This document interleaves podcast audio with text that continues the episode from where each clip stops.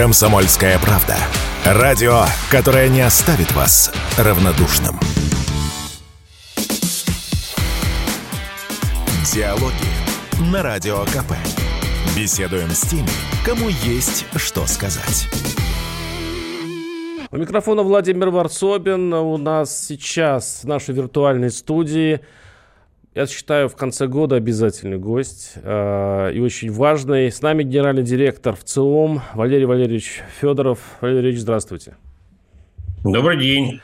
Ну что, по померим температуру, посмотрим на нашего пациента, на общественного мнения, которое, э, чье состояние часто бывает загадкой, и, э, по крайней мере, некие моменты хотелось бы прояснить, как себя чувствует страна, как, как, э, что показывает социологические опросы. Я начну э, с такого ну, стандартного вопроса. Как бы вы сейчас описали э, нашу страну, наше общество, если бы представить его э, вот обычным человеком, который, вот, который, какое у него настроение, что его печалит, что веселит, вот именно сейчас, и чем это отличалось от декабря 2022 года?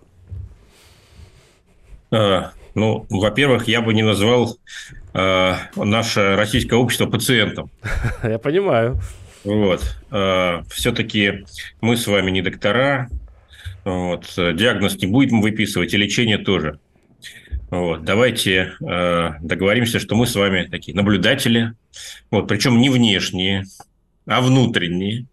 В этом и достоинство, и, конечно, недостаток достоинство, что мы не просто знаем, но и чувствуем, сопереживаем. Очень многие вещи интуитивно нам понятны, вот, до которых э, внешним наблюдателям нужно доходить там, годами или десятилетиями тяжелой аналитической работы.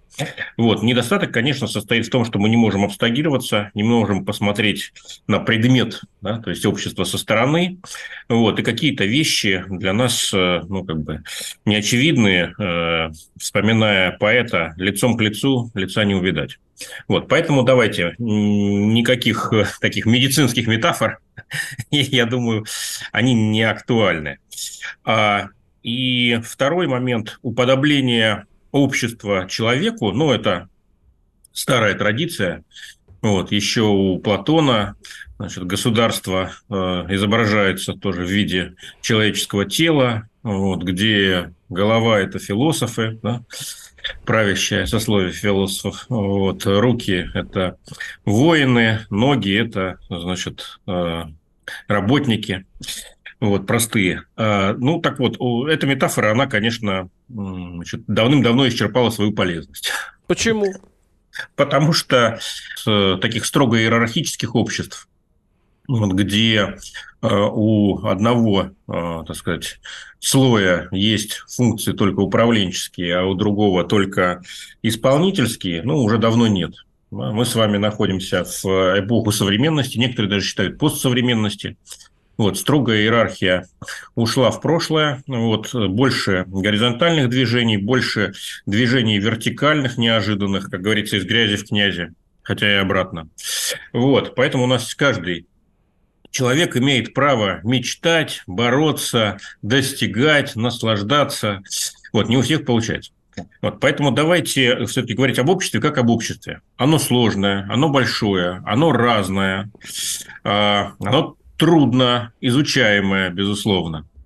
Вот. Поэтому давайте вот э, не будем про медицину с пациентами и докторами, и не будем, про, не будем уподоблять общество одному человеку. И кажется, что моя задача не только дать вам какую-то информацию о том, что сегодня в обществе происходит, так. не только сфере часы, но и познакомить с тем взглядом профессиональным, который социологи, так сказать, исповедуют, вот, и который помогает им работать и, э, так сказать, изучать наше общество. Нет, потому что вот, если посмотреть телевизор вообще, что внушает внушает на власть, что мы единое целое. Вот вы, э, на самом деле, только от социолога, кстати, да, я с вами совершенно согласен, нужно услышать, что мы, оказывается, э, более сложный организм. А если послушать э, вот э, то, что нам сверху говорят, то мы, по сути, не имеем э, уж слишком больших отличий друг от друга. Мы верим примерно в одно и то же, мы выступаем за одно и то же. И слово «общество» это вот в, в речах чиновников это нечто, нечто монолитное.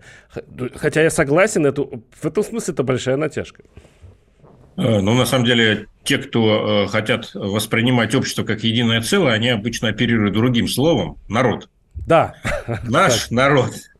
Вот. В последнее время даже пытаются нации, э, нации оперировать, вот, хотя реже, потому что ну, есть там определенные ограничения. Вот, э, в русском языке, по крайней мере, к этому слову. Действительно, когда мы говорим об обществе, мне кажется, это очень полезный такой ход, потому что, так сказать, он позволяет нам уберечься от вот такой мистификации, что мы единое целое. Да, в чем-то мы единое целое. Далеко не во всем. А в чем-то мы единое целое не только в России, да, вот, а, скажем, э, ну, на всем евразийском континенте единое целое. Вот. А в чем-то мы единое целое как человечество, ну, в качестве примера, да, э, значит, наш вечный, наш вечный страх в 20-21 веке – инопланетяне. Угу. Да, «Война миров», знаменитый э, роман Герберта Уэллса, которым начался в научной фантастике 20 век, вот, он определил такую очень важную линию, а, так сказать, страха, подозрительности, попытки как-то приуготовиться к встрече с враждебным разумом, который сам к нам придет. Не мы его найдем, а он нас найдет. Ну, очевидно, э, что различий э, там, национальных, идеологических, имущественных э, ну, между людьми в такой ситуации, в ситуации конфликта с внешним значит, врагом, иноземным, да, нечеловеческим врагом. Но этих, так сказать, различий станет сильно меньше, если они вообще сохранятся. Не случайно один из американских президентов, кажется, это был Рональд Рейган, а может еще кто покруче, поистребинее, э, говорил, что если э, сказать, на землю вторгнется ад, я тут же забуду все свои противоречия с Советским Союзом. Вот. Это логично. Поэтому давайте все-таки рассуждать об обществе как разном. Ну и, думаю, пришло время все-таки ответить пришло. на ваш вопрос. Да, извините еще раз за такие затянувшиеся предуведомления. Э, настроение, э, ну, это очень подвижная категория, оно меняется, и особенно быстро и резко оно меняется в такие турбулентные времена.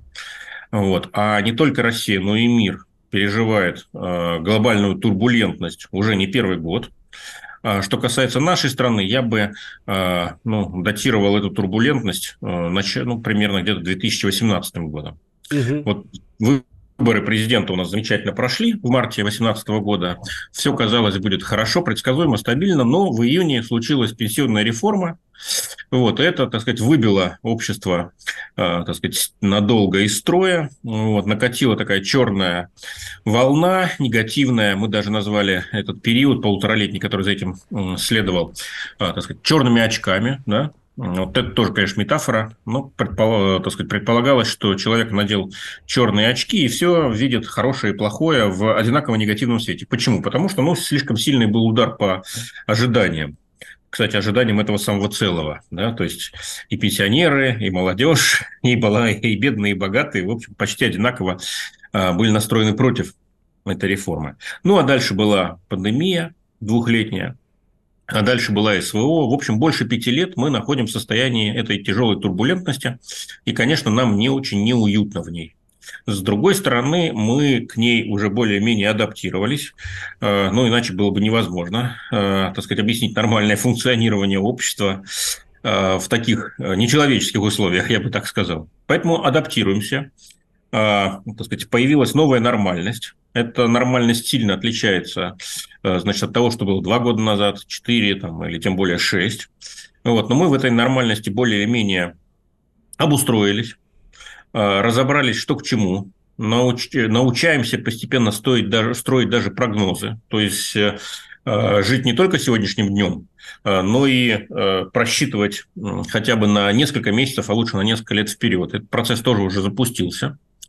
Вот. Ну и самое э, главное, наверное, что надо сказать, э, это рост социального оптимизма.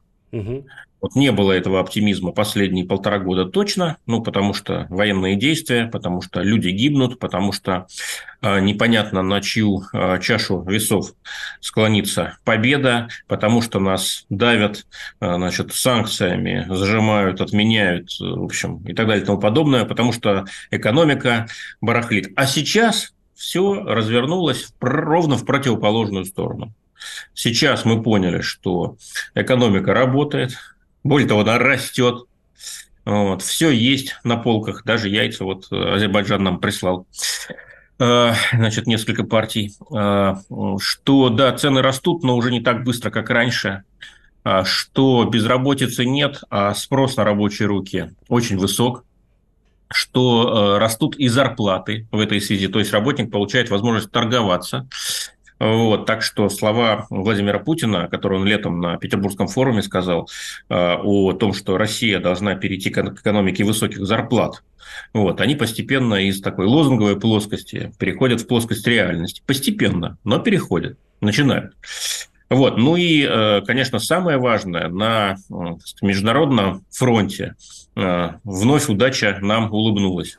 Контрнаступление, с которым Запад связывал надежды Э, разгромить Россию, провести парад на Красной площади, заставить нас капитулировать, а то, кто знает, может быть, и разделить на несколько кусков и ошметков. Вот э, все эти влажные мечты рассыпались, это уже признано, а, и теперь значит, Запад пытается как-то вылезти из этой трясины, из этого болота, в которое он угодил вместе с Украиной. То есть жить, жить стало лучше, жизнь стала веселее. Мы сейчас прервемся буквально на пару минут. У нас небольшой блок рекламы.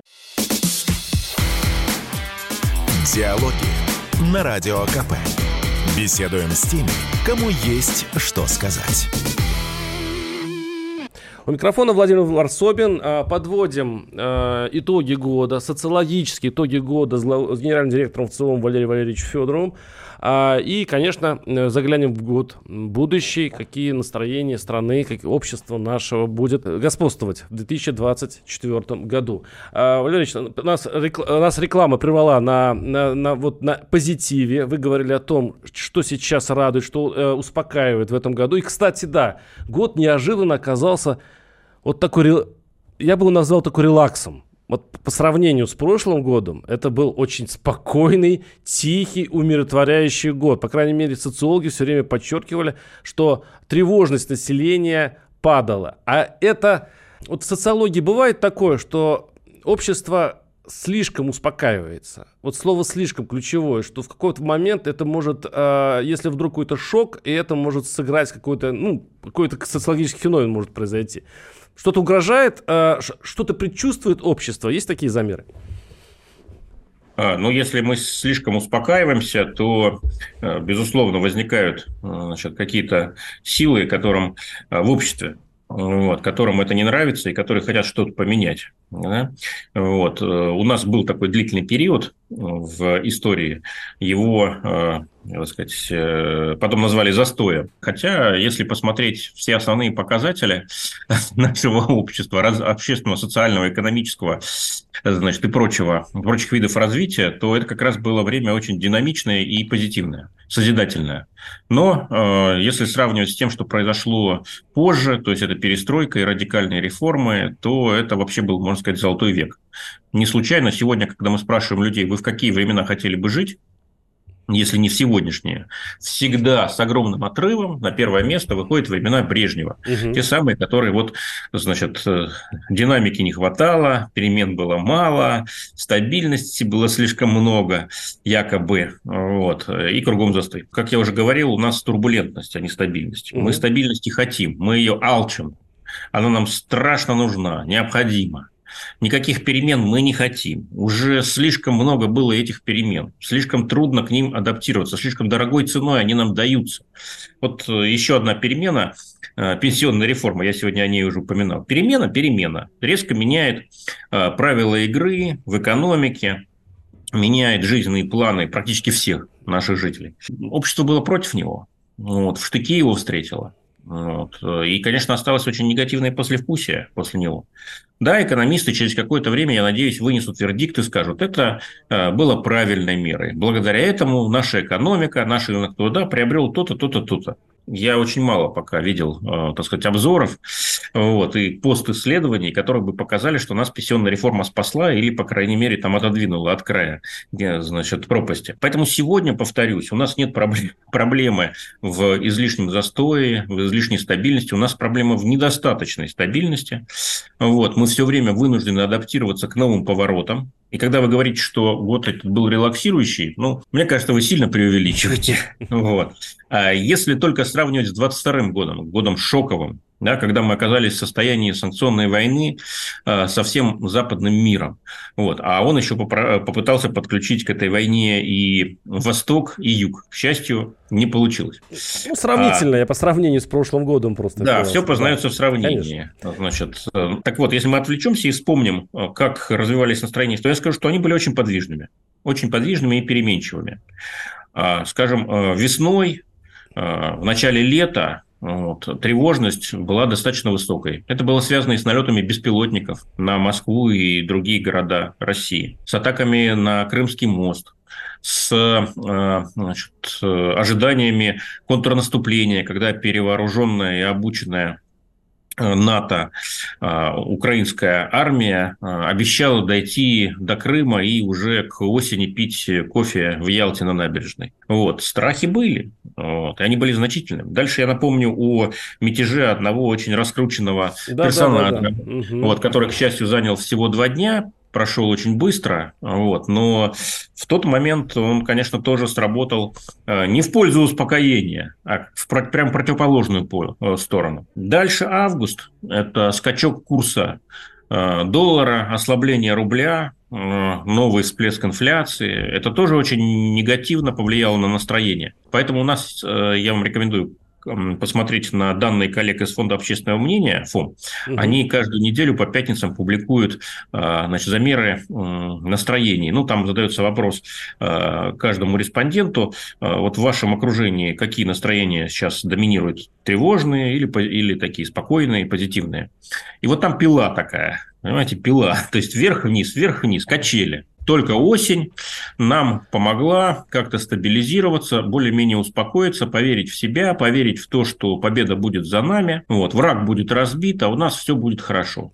Вот эта вера сегодня стала реальностью.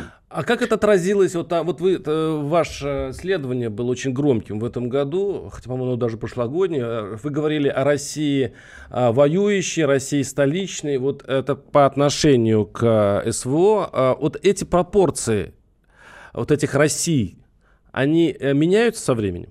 Ну, э, это была интересная моделька. Ее, кстати, придумали не мы, ее придумали Евгения Стулова и Евгений Минченко из компании Минченко Консалтинг. Угу. Так что не будем плагиатить. Хорошо. Вот. Э, ну, модель действительно интересная. Она э, все общество делит по одному признаку. Всего по одному. Отношение к СВО. Поэтому, ну, конечно, это упрощение большое. Потому что у нас, кроме СВО, еще много чего происходит. Ну, например, экономический кризис, а затем подъем. Вот как по отношению к нему общество разделено? А, отношение к власти, например. Да? У нас впереди выборы через три месяца, дай бог памяти. Вот. Тоже важная такая координата, ось. А поэтому я бы не абсолютизировал сейчас э, вот эту типологию, она интересная, вот, но э, в каких-то моментах слишком простая. Вот. Э, соотношение, мне кажется, тоже сейчас э, не имеет смысла как-то там э, мерить и смотреть, куда чего значит, на процент другой выросло или упало. Это реальность. Понимаете, в нашей огромной, бескрайней, я бы сказал, и очень непростой стране живут очень разные люди. Для кого-то СВО – это главное. И главная победа. И все для победы. И ради этого они требуют соответствующей политики, корректив политики. Более жестко, да, более наступательно, не считаясь, может быть, даже с потерями. Иногда требует такого огня по штабам. То есть снимите тех начальников, которые меня мешают нам выиграть войну. Иногда у них проскальзывают такие антикапиталистические лозунги. Значит, давайте все национализируем, превратим всю страну в единый военный лагерь. Вот, конечно, у них очень большое недовольство по отношению к тем, а, для кого а, военные действия второстепенные, кто пытается о них забыть вот, и жить собственной жизнью. Вот яркий пример – это недавний, как он называется, вечеринка. Голая да? вечеринка, да. Да, голая вечеринка в клубе «Мутабор». Вот. Ну, действительно, почитайте еще Анри Барбюса, да, автора замечательной книги «Огонь» про Первую мировую войну, про французских фронтовиков. Там есть такой яркий эпизод. Они возвращаются с фронта, 1917 год, такой позиционный тупик. Вот, там в значит, окопах грязь, сырость, крысы, а, значит, и их э, отпускают в Париж на несколько дней. Они приходят, там все веселятся, значит, свет, э, значит, шампанское с рябчиками, вот, как будто ничего нет. И, конечно, такая гамма чувств, э, значит, вот, расцветает. Ну, абсолютно ничего не изменилось. Да, всегда есть фронт, всегда есть тыл, и в этом в тылу есть те, кто, а, значит, наживается, и те, кто пытается, значит, э, действовать так, как будто ничего не происходит. Ну, такое первое время чумы. И это, конечно, такой повод для очень серьезного недовольства тех, кто глубоко вовлечен, вот, кто идентифицирует свою так сказать, себя и, так сказать, свою судьбу с судьбой страны и с Вот пропорции а, волнуют. Вот все-таки э, нам, намного ли, много ли людей, которые все-таки хотят жить по-старому, которые не хотят вовлеч, вовлекаться в это дело? Это ведь очень важно для государственной политики, чтобы знать эти пропорции.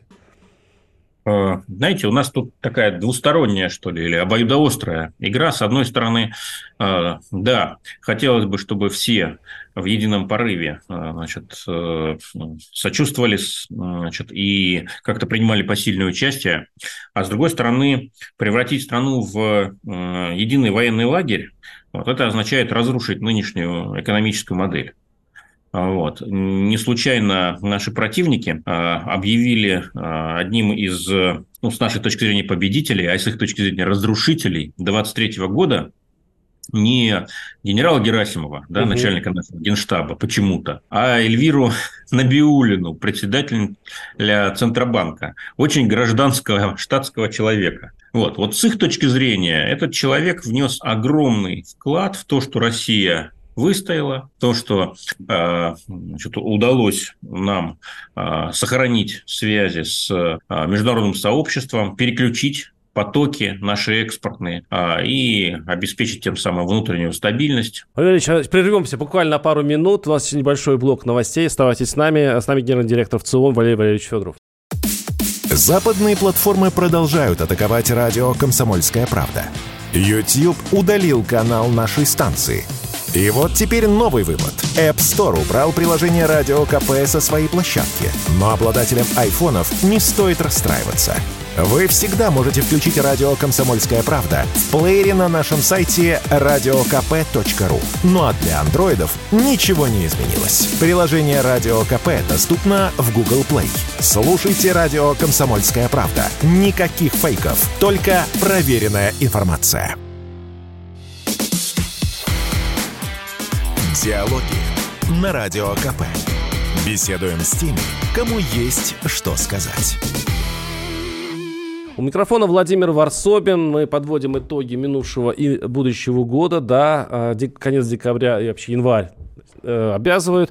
И я напоминаю, что у нас в студии глава ВЦИОМ Валерий Валерьевич Федоров, и мы сейчас говорим, мы меряем на, на настроение нашего общества. Сейчас мы говорили о э, России воюющей, России столичной, и э, вот, вот меня такой еще вопрос, связанный именно вот э, с этой тематикой. Э, если люди думают о мире, каким они его видят. Ведь э, слово «мир», он очень многозначный. И условия его, это ведь может быть мир на условиях России, это компромисс, это разно много сценариев есть. К какому склоняется больше общество, как тут градация идет? Нет пока единства. Вот. Я думаю, единства нет, прежде всего потому, что э, наша власть верховная, президент, не дает э, четкого, понятного сигнала. Вот смотрите, на с одной стороны, вроде все четко и понятно, и позиция не изменилась за почти два года специальной военной операции. На недавней пресс-конференции большой да, Путин э, еще раз сказал, что наши цели – это демилитаризация Украины, денацификация Украины и нейтрализация да, Украины. И вот ровно то же самое говорилось и в феврале-марте 2022 года. Но все-таки э, вот эти дни, эти ну, месяцы, они не прошли зря все очень сильно изменилось. Вот. Э, стало понятно, что какие-то задачи для нас решаемы, а какие-то нет. Вот. И хотелось бы, конечно, всем услышать, а каковы же конкретные условия мира. Но а, об этом президент не говорит. Но мы можем предполагать, почему он об этом не говорит.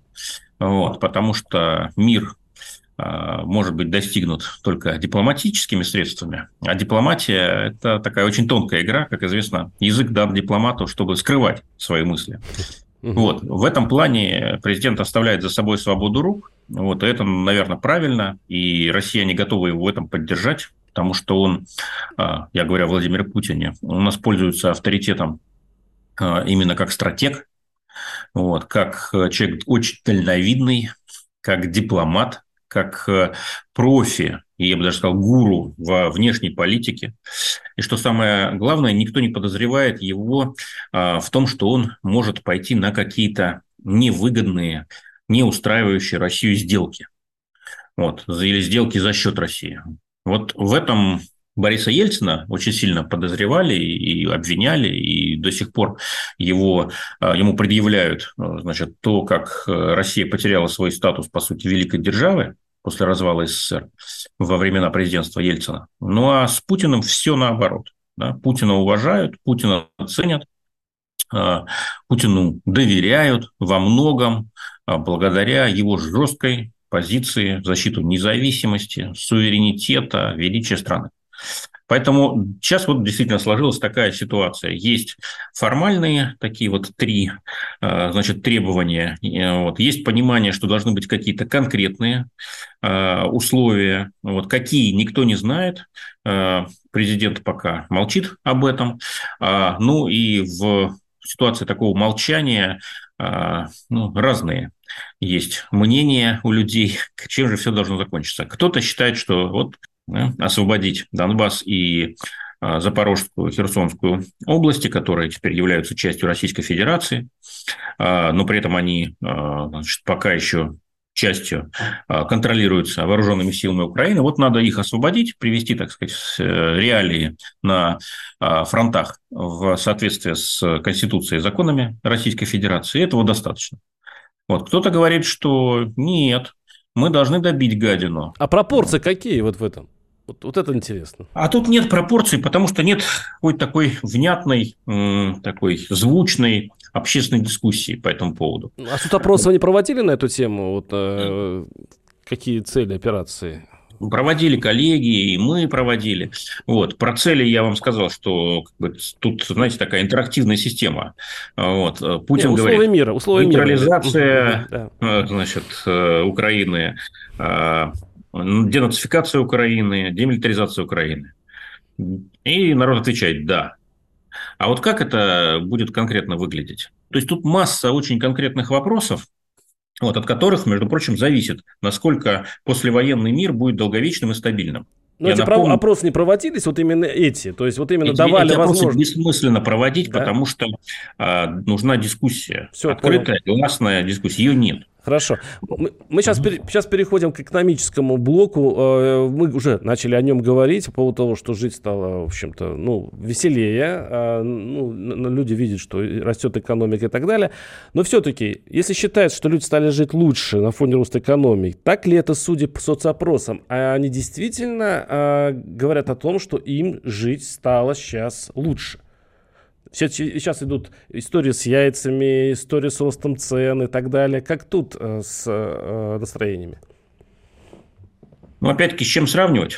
Вот. Есть элемент, э, так сказать, привыкания. Вот. Он очень помогает. Привычка свыше нам дана, замена счастью она. Вот. То, что казалось абсурдным, ненормальным, невозможным еще какое-то время назад, сегодня уже норма. Но норма не в том плане, что все на нее ориентируются и стремятся ее выдержать, а норма в том плане, что обыденность. Вот, это сильно влияет на настроение. Раздражение, недовольство становится меньше, потому что люди привыкают. Вот. С другой стороны, есть действительно а, фактор очень важный. Пирамиду Маслоу все помним, да, пирамиду потребностей человека. Вот. И так сказать, потребность в выживании, физическом выживании, она одна из самых фундаментальных там, если не ошибаюсь, снизу там вторая, что ли, или третья. И она очень э, сильно опережает э, более такие продвинутые, развитые потребности, как, скажем, материальные, не говоря уже о духовных. То есть был бы жив, вот, что называется. И ситуация, когда идут военные действия, когда мы видим, что гибнут люди, и военные, и гражданские, и немалое их количество гибнет, вот,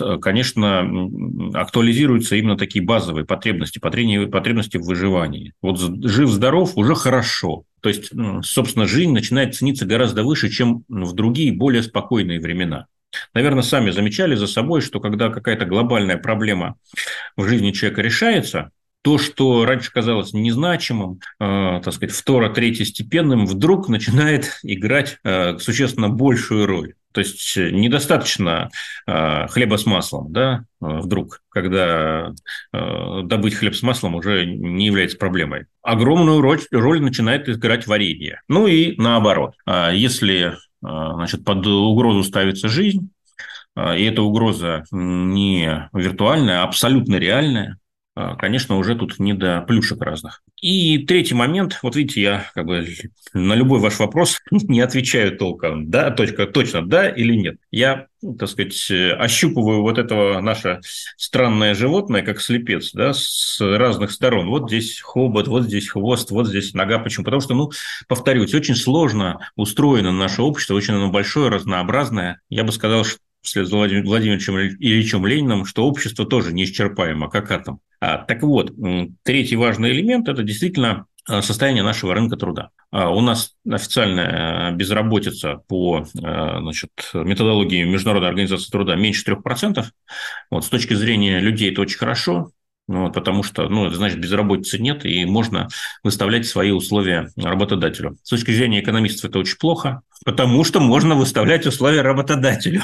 То есть издержки растут капиталистов наших дорогих.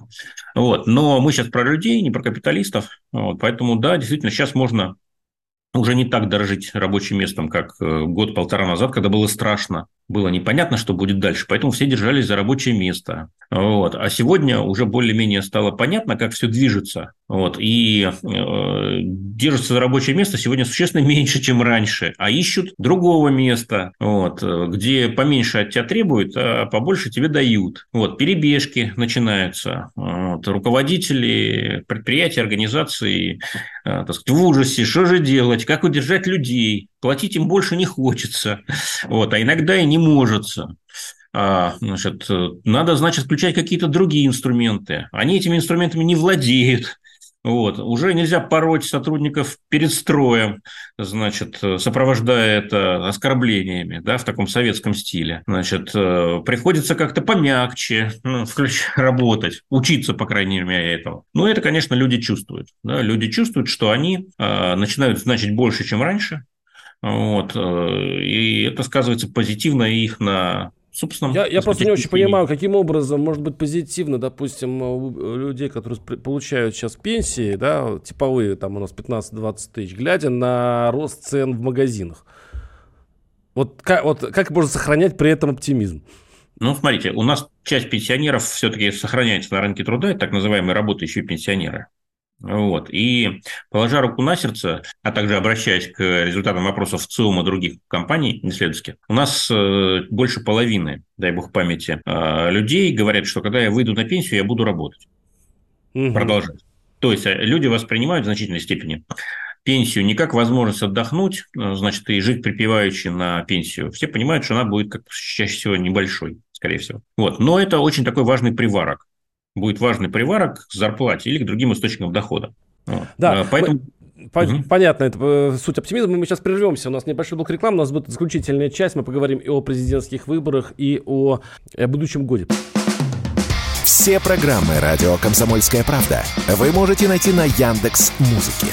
Ищите раздел вашей любимой передачи и подписывайтесь, чтобы не пропустить новый выпуск. Радио КП на Яндекс Музыке. Это удобно, просто и всегда интересно.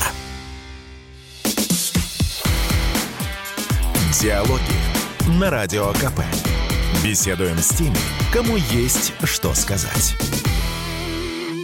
У микрофона Владимир Варсобин. С нами генеральный директор ВЦИОМ Валерий Валерьевич Федоров.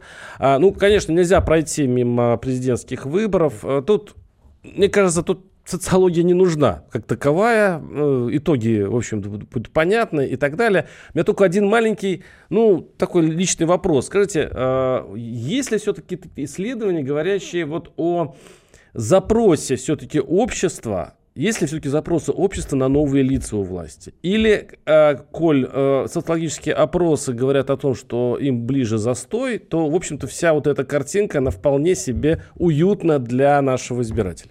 Ну, застой – это слово такое нагруженное, негативными коннотациями. Его, собственно говоря, для этого и придумали советники Горбачева. Да? Тогда нового первого секретаря нужно ему, ну, у нас любой новый руководитель, как правило, отстраивается от предыдущего. Говорит, что все, что до меня было плохо, страна шла не туда, а вот мы пойдем туда. Поэтому надо как-то обозвать все, что было перед этим. Желательно как-то негативно. Ну вот э, возникает слово «застой». И сразу все хорошее, что было, исчезает, вот, а вспоминается только плохое. Конечно, о застое никто не мечтает. Вот. Мечтают о стабильности, мечтают о спокойной жизни, когда можно строить планы, и их реализовывать, их достигать. И в этой связи запрос на новые лица. Вы знаете, сегодня запрос на новые лица очень низкий. Он резко снизился. А почему? Потому что в такой ситуации страна оказалась непростой. Вот, что актуализируется правила коней на переправе не меняют. Сегодня действительно ни у кого нет сомнения в том, что Владимир Путин а, победит с э, впечатляющим очень результатом на выборах в марте. Вот. Э, и даже не потому, что все другие конкуренты ему не, не годятся, да, в, не годятся в конкуренты, не годятся в конкуренты. А потому что ну, люди понимают, что на часах, э, что на весах у нас висит, да, лежит, лежит на весах. Э, судьба страны. Все понимают, что сегодня от твердости, от стратегичности, вот, от целеустремленности Путина, от его характера очень многое зависит. Очень многое зависит. В советское время мы все э, выучили, что роль личности в истории не надо преувеличивать, да, все-таки история определяется борьбой классов, вот. Но бывают моменты, когда личность может э, изменить ход истории. Действительно, они бывают. Вот. И я думаю, что мы вот переживаем, конечно, один из таких моментов. А, поэтому нет запроса на э, новые лица сейчас нет, мы его не фиксируем вот, как широкого такого магистрального запроса. Всегда, конечно, есть те, кто против. Это нормально. Вот. Если нет никого против, это значит, что либо врут люди, вот. Либо общество носит, что называется, тоталитарный характер, да, когда все не согласны в лагерях, вот, и их там миллионы человек. Ну, это вот то, что мы переживали в 30-е, 40-е там годы. Ну, мы давно ушли от этого, и, я надеюсь, никогда не вернемся. А вот, кстати говоря, по поводу э, много, многослойности, вот э, этот запрос э, к единообразию, запрос к консерватизму, да, то есть э, есть, э, насколько вот то, что сейчас показывает нам власть, что есть желание отказаться от западной культуры, а это тяга к, к национальным традициям и так далее, насколько она коллерируется с запросом общества на консерватизм? Э, ну, мы сейчас как раз задумались с коллегами э, спросить россиян э, о консерватизме. Мы лет 10 назад такой опрос проводили, вот много интересного выяснили, но сейчас, конечно, это не актуально, слишком много всего поменялось. Вот скоро узнаем, как, э, как россияне к консерватизму относятся. Вот, но, э, так сказать, в предварительном порядке должен сказать, что в чем главная сила консерватизма? Причем не только российского, британского, американского, значит, какого угодно, африканского. У консерватизма нет содержания какого-то строго определенного. Вот у либерализма есть такое идеологическое содержание. У коммунизма есть такое идеологическое содержание. А у консерватизма его нет.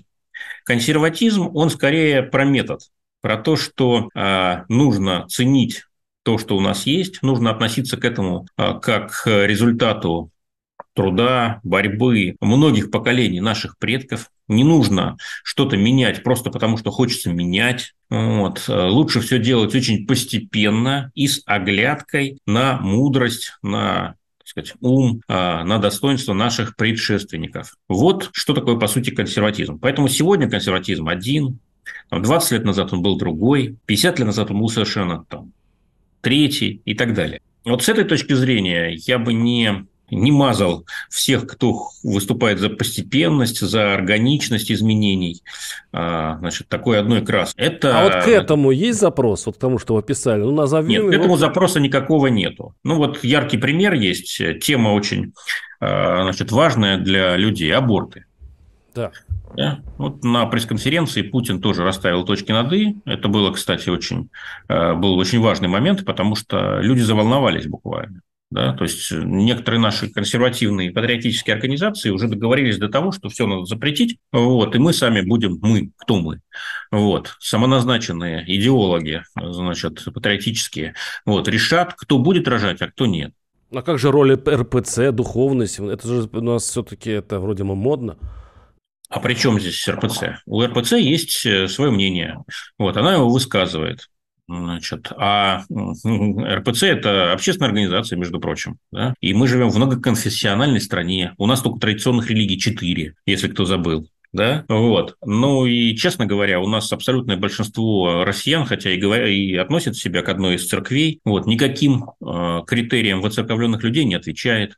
Да? То есть они не участвуют в жизни общины, не так сказать, создают деньги да, на сказать, э, отправление религиозных э, значит, служб и так далее и тому подобное. То есть заходят э, в церковь покреститься, да, вот, затем на отпевание близких, вот, ну, иногда еще, значит, ну, даже помолиться, это тоже редкая история, вот. А, поэтому, да, мнение РПЦ очень важно, да, оно очень авторитетно, вот, но это лишь одно из мнений. Решение принимает государство, а государство – это все мы в том числе и мусульмане, и буддисты, иудеи, атеисты вот, и так далее и тому подобное. В любом случае, э, все опросы показывают, что абсолютное большинство россиян против запрета абортов. Угу против. То есть власть все-таки внимательно смотрит за настроениями и э, штудирует социологические опросы, коли она может так легко изменить, а ведь по большому счету она уже склонялась к тому, чтобы запретить, по крайней мере, в частных клиниках аборты. То есть она внимательно смотрит за настроением в обществе.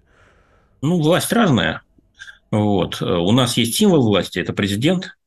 Вот. И, собственно говоря, э, сказать, общество на него смотрит и к нему прислушивается. Но под президентом есть правительство, вот, есть администрации многочисленные, есть министерства, вот, и есть парламент, вот, есть а, третья власть. Ну, вот дискуссия идет. Я, в принципе, говорю, что все-таки власть, она а, присматривается за соцопросами. То есть, в принципе, для них это аргумент.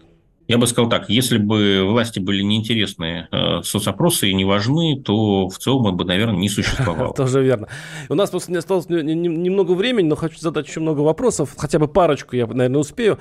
Ну, естественный вопрос по поводу уехавших. Вот э, это тоже э, в районе вопроса про консерватизм. Считается, что ну, у нас Володин и так далее вообще даже не рекомендуют многим возвращаться. Дескать, у нас настроение к уехавшим тяжелое. Так ли это?